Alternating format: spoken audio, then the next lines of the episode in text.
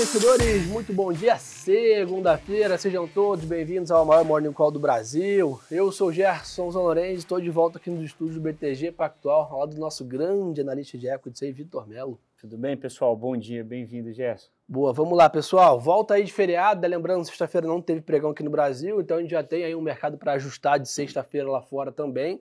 Sexta foi um dia agitado, né? O payroll né, veio ali um pouco acima do que o mercado esperava, mas razoavelmente abaixo né, do, da última divulgação. Então, tirou um pouco do temor ali da possível recessão nos Estados Unidos. Ao mesmo tempo, acabou calibrando, né, Vitão, a reunião do Fed de maio, aí, provavelmente mais uma alta aí na taxa de juros dos Estados Unidos. Então, trouxe essa volatilidade, essa semana bem carregada. Então, o mercado abre hoje lá fora Lembrando que tanto a Europa quanto parte da Ásia e a Austrália ainda né, com mercados fechados devido ao período da Páscoa, mas o S&P estável hoje nessa abertura. Né? É, exatamente, né, Gerson? Acho que estava todo mundo relativamente receoso com o dado, né, que tem feito muito preço recentemente, e os receios eles eram basicamente o seguinte, se o dado viesse muito fraco, a probabilidade de recessão aumentaria muito e provavelmente pesaria no mercado. Se viesse muito forte, a gente teria uma maior probabilidade também de mais aumentos de taxa de juros, o que também pesaria para os ativos de risco. Acho que o melhor dos mundos acabou acontecendo, que foi um dado em linha com o que o mercado esperava, que afasta um pouco o receio da recessão, precifica melhor a curva de juros também nesses 25 bips prováveis para a próxima reunião. Hoje o mercado está precificando uma chance de 66% de um aumento de 25 bips já nessa reunião de maio. E aí os ativos de risco ele, eles continuam performando um pouco melhor, uma vez que a visibilidade uh, do final da curva de juros já começa a ficar mais clara e a chance de recessão ela também permanece mais baixa.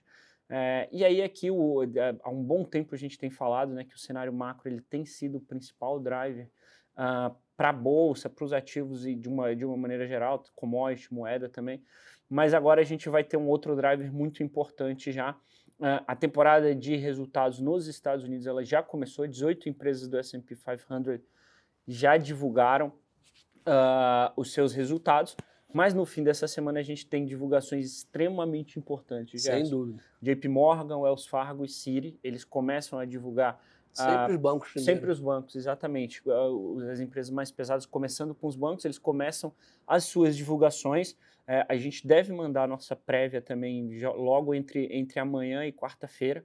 Acho que o que vale o principal destaque aqui, né, Gerson, é, é de novo, né, como eu, como eu sempre gosto de pontuar, o mais importante aqui é escutar o que o Jamie Dimon, o que os outros CEOs eles vão falar principalmente depois desse, de toda essa turbulência envolvendo o setor bancário, de toda essa saída de depósitos dos bancos pequenos, em contrapartida, bancos grandes recebendo mais depósitos. Então, entender um pouco dessa dinâmica, enxergar e escutar o que os, os CEOs e C-levels falarão é, é, é vital aqui para a nossa tomada de decisão, pessoal. Acho que, tem, é, a, acho que é o temporada de balanço ali com destaque né, para os bancos sempre foi ali um grande chamariz, né? Acho que agora acabou recebendo um plus ali, um a mais, né, dado essa volta ali específica no setor bancário recentemente, deixou o mercado ainda mais ansioso para ouvir essa turma aí que começa a divulgar balanço mais intensamente nessa semana.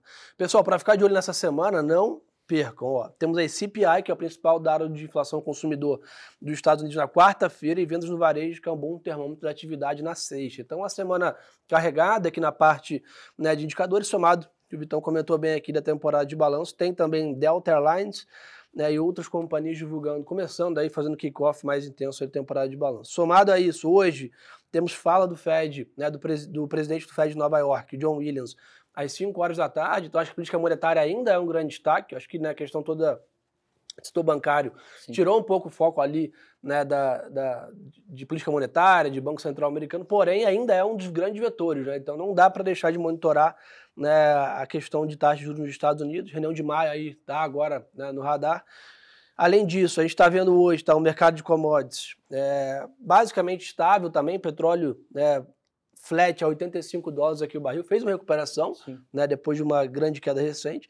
Minério de ferro também, né, vem aí né, de uma alta depois de sete sessões aí consecutivas né, de queda aí, fez uma grande realização, agora faz um movimento retomado, mas não há dúvida aí que está negociando num patamar, vamos dizer assim, elevado e que ainda gera bastante resultado para as mineradoras, né, Vitão? Ah, sem dúvida, né, Gerson? Acho que em relação às duas, às duas commodities, obviamente, quando você tem um dado que afasta uma chance de uma recessão mais grave nos Estados Unidos, acaba sendo um suporte aqui também. Em relação ao petróleo especificamente, as notícias da última semana, né, de aproximadamente oito dias atrás, dos cortes de oferta da OPEC, eles acabam sendo um suporte de preço. Parece ser um tipo de indicativo de quando o preço do petróleo estiver mais baixo, podem haver mais cortes, então o mercado começa a antecipar esse tipo de movimento. Em relação ao minério de ferro, é, os estoques na China eles também acabaram caindo, né? O dado ele apontou isso que os estoques eles estão um pouco mais baixos e a gente está entrando agora também numa temporada de mais construção na, no mercado imobiliário chinês, o que acaba acelerando a demanda pelo, pelo minério. E, isso aqui acaba sendo um suporte de preço, Gerson. Boa. Nessa linha, pessoal, de ativos internacionais, ele, o Bitcoin sobe próximo aí a 1%, 28 mil dólares. Tá? A gente tem visto o Bitcoin com uma grande correlação ali né, com o mercado né, de equities, tem, tem tido bastante apetite a risco recentemente. Né? O Bitcoin saiu lá dos 18, 19 mil dólares para 28 recentemente. E a nossa visão é que ele deve continuar nesses patamares ainda, né, aguardando provavelmente essa precificação aí do, de maio aí, em relação à taxa de juros nos Estados Unidos, para que volte né, a poder alçar patamares ali maiores, dependendo, óbvio, do apetite a risco aqui em relação à alocação dos portfólios, que ainda é mais conservadora também nos Estados Unidos, dado esse cenário mais averso a risco. Então esse é um pouco do cenário internacional. De novo, pessoal, o mercado abre lá fora estável para positivo, vamos dizer assim, na média. Temporada de balanços é o grande destaque dessa semana, com dados de inflação ao consumidor na quarta, para precificar melhor a política monetária dos Estados Unidos. No Brasil, vamos embora, Então? Vamos lá. Vamos lá, pessoal. Lembrando, volta de feriado aqui, então temos um ajuste aí ao mercado né, da sexta-feira. Aqui no Brasil, grande destaque é o IPCA de março, que sai amanhã né, e vendas no varejo na quarta. Então, curiosamente, uma agenda bem parecida com os Estados Unidos, de inflação e atividade. Aqui no Brasil, terça-feira, amanhã, IPCA e quarta-feira, vendas no varejo. Então, de novo, política monetária é um grande destaque no Brasil também, está sendo né, com uma discussão bem acirrada em relação à taxa de juros aqui, e o que poderia, vamos dizer assim, talvez levar o Banco Central a entregar corte de juros, que é o que né, tem sido ventilado bastante aí pelo mercado, é dados de inflação mais brandos. Né? Ah, sem dúvida, né, Gerson? Hoje a gente tem uma. De fato, a gente está com uma taxa de juros em, em 3,75. É, é também, acho que está todo mundo acompanhando aí para ver como vai vir o dado do Focus, né, depois da apresentação do arcabouço fiscal, uma vez que é, sai toda segunda-feira e o arcabouço ele foi apresentado na, na, sexta, aproximadamente 10 dias atrás, então, obviamente, não refletiria na segunda da semana passada. É, acho que está todo mundo esperando aqui para ver como serão ajustadas e se serão ajustadas as expectativas do mercado em relação à, atividade econômica, crescimento, a, a também a Selic terminal. Então, acho que todo esse essas questões que envolvem o cenário local, elas são extremamente importantes. Acho que vale comentar ainda, né, Gerson, que o arcabouço fiscal, apesar dele ter sido apresentado e a gente entender que foi um passo importante, é, a continuidade da discussão dele é tão importante quanto, né? Acho que isso aqui vai continuar fazendo preço para os nossos ativos locais, principalmente nos setores da bolsa que obviamente são ligados à taxa de juros e, esse, e esses setores são especificamente setores que têm uma duration mais longa. Então são setores imobiliário, shopping, próprio varejo também. Construção civil. Né? Construção né? civil, exatamente. Então esses setores são setores que têm uma ligação com a taxa de juros e que, obviamente, se a gente começa a ver uma queda da taxa de juros, esses setores eles deveriam performar, pessoal. Boa. Nessa linha, pessoal, o noticiário ali em Brasília é bem agitado, tá? Algumas declarações do ministro está fazendo, Fernando Haddad, que ele deseja aí o Gabriel Galípolo na presidência do Banco Central quando terminar o mandato do Roberto Campos Neto, em dezembro de 2024. Né? Além disso, o governo trabalha para enviar o arcabouço fiscal junto com a lei das diretrizes orçamentárias né? para o Congresso, que deve ser fechado o texto hoje, aí, jornais noticiando. Lembrando, o Vitor comentou bem, né? Essa apresentação do arcabouço é o primeiro passo, né? Agora vocês vão ter vários dobramentos aqui nas discussões, alterações no texto, até que ele seja aprovado. E lembrando que o Haddad e o presidente Lula viajam para a China amanhã, né? Então, a viagem que era para ter acontecido há duas semanas é, atrás, se eu não me engano, começa hoje, né? Amanhã, oficialmente, já, a parte da comitiva já está lá, né, fazendo esse trabalho. E agora, basicamente, o ministro da Economia e o presidente viajam para a China amanhã, podendo trazer alguma notícia sobre possíveis, lembrando a China, um dos principais parceiros comercial, comerciais do, do Brasil.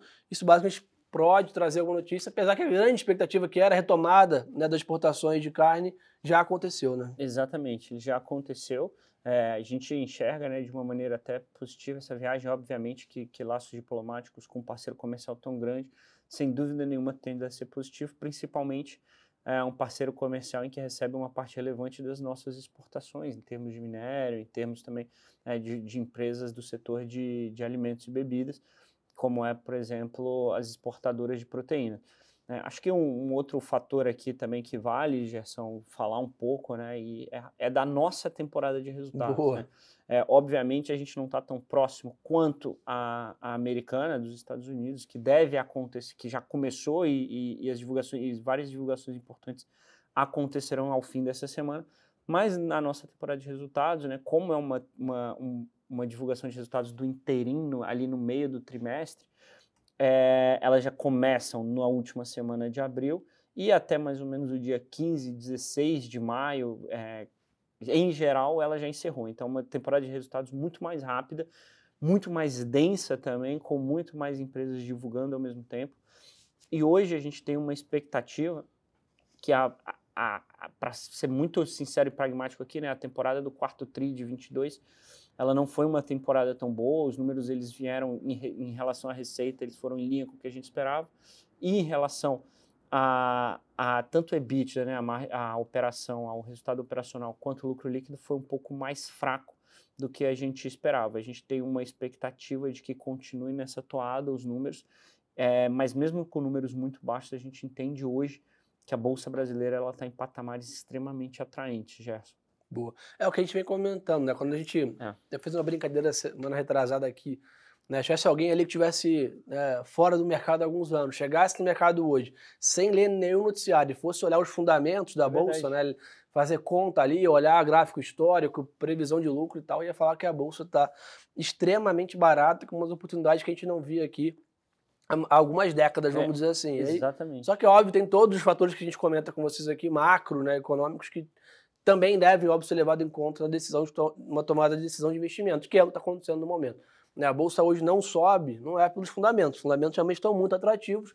A gente não vê a bolsa saindo desses 100 mil pontos aí, dados fatores macro que preocupam né, com o médio e longo prazo aqui do Brasil, né, da nossa economia. Então, acho que é isso que, que precifica. Mas realmente, quando você olha alguns níveis de papéis aqui, dá muita vontade de montar posição, né, Vitão? Ah, sem dúvida, Gerson. Quando a gente olha, por exemplo, para o gráfico de preço-lucro da Bolsa Brasileira, né? É, e a gente faz aqui no, no banco dois exercícios, um sem Petrobras e Vale, dado a relevância das empresas e que acaba distorcendo um pouco o índice, mas um com os dois também. Com os dois, a gente vê a Bolsa Brasileira hoje negociando perto de seis vezes preço-lucro. É, o mesmo patamar, Gerson, de 2005. Sim. Então a gente, tá, a gente tem basicamente uma janela de 18 anos em que a gente está no ponto mais barato para comprar bolsa no Brasil. E o segundo exercício, ele basicamente ele comprova esse primeiro, é, que tirando o Petro e Vale, a gente está no indicador preço-lucro mais barato desde 2009. Então a gente está basicamente 15 anos aqui sem ter uma janela de oportunidade tão boa para comprar ativos ou para comprar a bolsa como um todo. Quando a gente insere né, é, a taxa de juros de longo prazo do Brasil, a NTNB 2035, a gente acha um prêmio para as iterações também o mais alto desde que a gente começou a fazer esse exercício, ou seja, desde que a gente começou a mensurar o earnings yield real da bolsa, está com o earnings yield real da bolsa de perto de 6%, 5,9%, é, que é dois desvios padrão acima da média histórica. Ou seja, se a gente assume aqui uma distribuição normal, Gerson, em 95% do tempo a gente não vê essa oportunidade, é, esse prêmio de, de, de risco para se ter ações na Bolsa Brasileira. Boa. Pessoal, nessa linha tá, de empresas aqui no Brasil, a Taesa anunciou que vai pagar 1,24 bilhão em dividendos, que dá R$ 3,61 por ação, e prepara uma nova né, oferta de ações entre 1,5 e 2 bi é, de reais, segundo os jornais também, e a Eneva vai emitir um bi também em notas comerciais. Então, de novo, né, óbvio que a temporada de balanço no Brasil começa a entrar no radar, mas agora é monitorar bem mais a dos Estados Unidos e começar a ver talvez a prévia né, de Sim. alguns resultados que saem aqui, principalmente de, de prévias operacionais, né? Daqui a pouco sai produção de petróleo, extração de minério da Vale, começam a dar algum gostinho ali de como vem a temporada de balanços. Acho que vamos dar para isso, né, Vitão? É isso, Gerson. Acho que essa semana tem alguns dados lá fora, alguns dados aqui também, e acompanhar a temporada de resultados lá fora, como você muito bem colocou. Boa. Turma, então é isso. Fiquem ligados com a gente aqui. A semana de muita atividade, tanto na parte macro, mas agora vem a parte também corporativa aqui nas empresas também, com a temporada de balanço chamando a nossa atenção. É óbvio que a gente vai trazer para vocês aqui todos os resultados aqui e a divulgação dos indicadores, caso né, a gente entenda que vão fazer preço no nosso portfólio. Obrigado pela super audiência de todos. Quem quiser ainda mais conteúdo, segue lá no Instagram, tá aqui Gerson Zan Lorenzi, segue, óbvio, o canal do BTG aqui, tanto no Instagram quanto no YouTube. Manda aí para os colegas aí de mercado, para quem quer entrar no mercado, quem tem vontade aí, acompanhar a gente é uma grande oportunidade. Uma boa segunda-feira de negócios para todo mundo. E lembre-se, pessoal, que o melhor ativo é sempre a boa informação. Um abraço.